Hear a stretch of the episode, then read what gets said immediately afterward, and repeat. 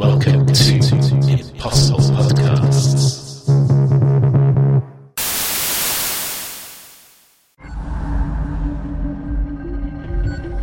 Torchwood, Miracle Day. Episode 8 End of the Road. I'm PG Bell.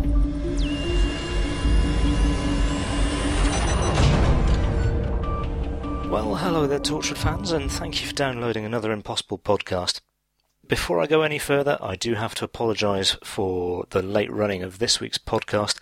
It's been a busy week. We've had a few technical problems, so we weren't able to get podcast recorded and ready in time for the night of broadcast. Uh, so thank you for bearing with us while we put this together. Uh, we were also able to get a group of us together, so you've just got the pleasure of my company today. Um, I'll just be sharing a few thoughts. I'll try and keep it brief. I won't outstay my welcome, but um, hopefully I'll be able to give you some insights, something to think about. So, episode 8. What a difference a week makes. I could have said the same thing with episode 7, of course. After last week's format breaking episode made the previous six weeks look like an unnecessary preamble to the main story, which surely was going to propel us all kicking and screaming towards an action packed finale. It's now back to business as usual. But what is business as usual for Miracle Day? What is the format? Well, generally speaking, our team head out to tackle the puzzle that was left over from last week's episode. One or more high quality guest stars are drafted in to provide some exposition. We're given a new mystery to chew over for next week before we're allowed our carefully rationed single piece of information to advance the main plot. That's all in evidence here this week. Perhaps they're trying to make up for allowing us a little too much excitement last week, but this episode opens with 10 minutes of exposition, courtesy of Nana Visitor. You know, Major Kira from Deep Space Nine. In fact, it's through its guest stars that this week's episode really shines.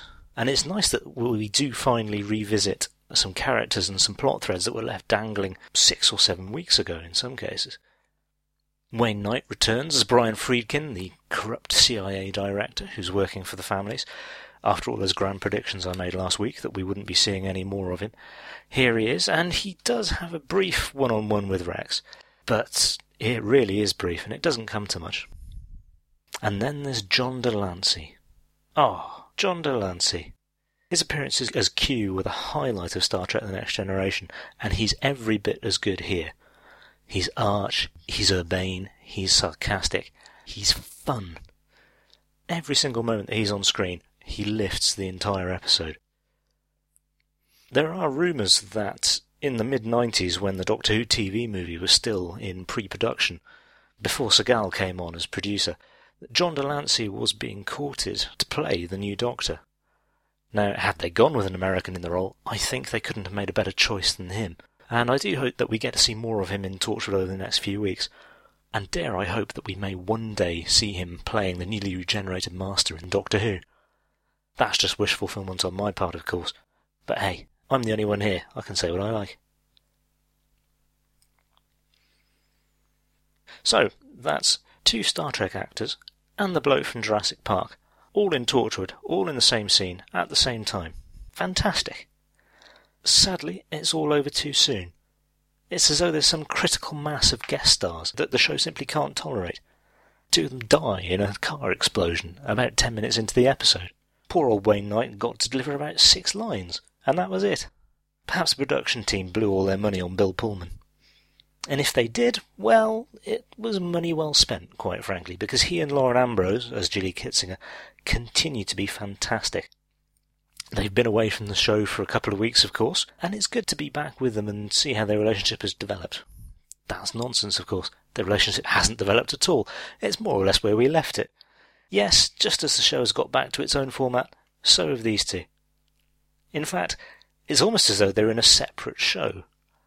They've got their own storyline, they hardly interact with our main cast at all, they hardly interact with the main plot so far, although that is starting to change.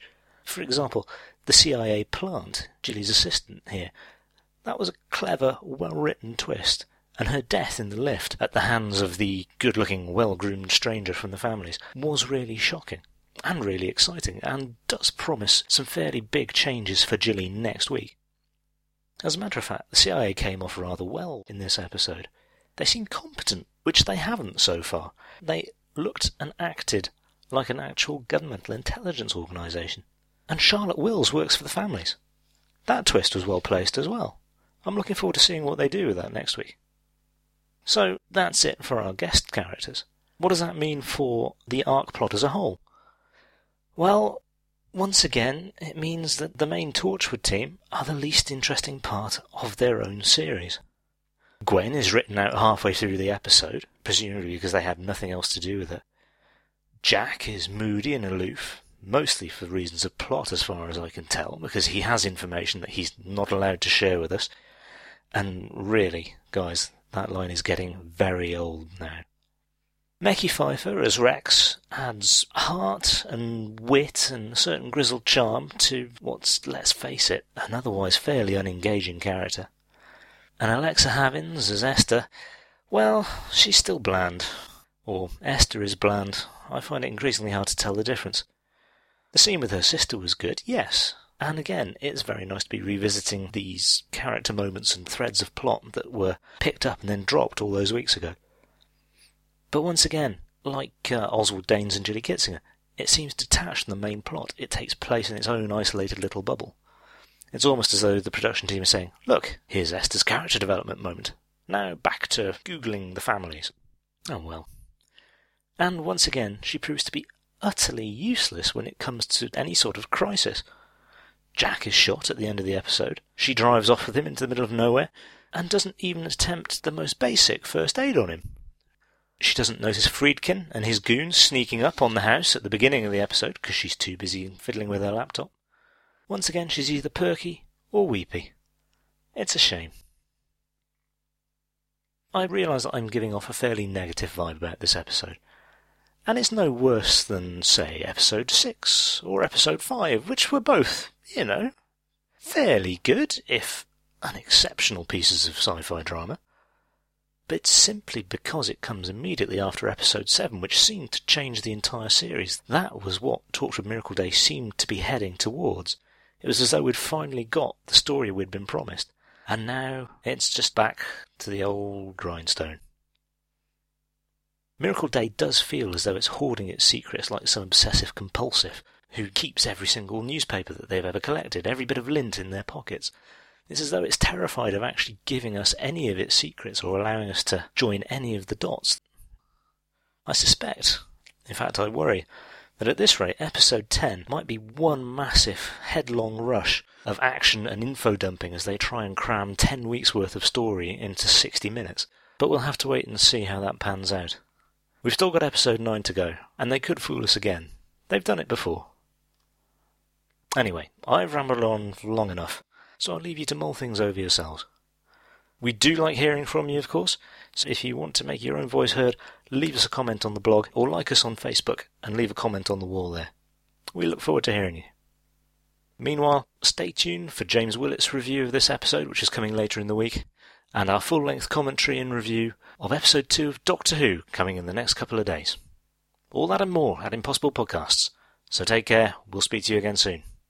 Bye bye now. You've been listening to The Impossible Podcast.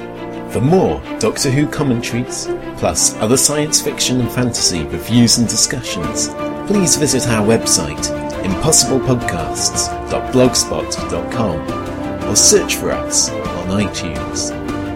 We'd love to hear from you.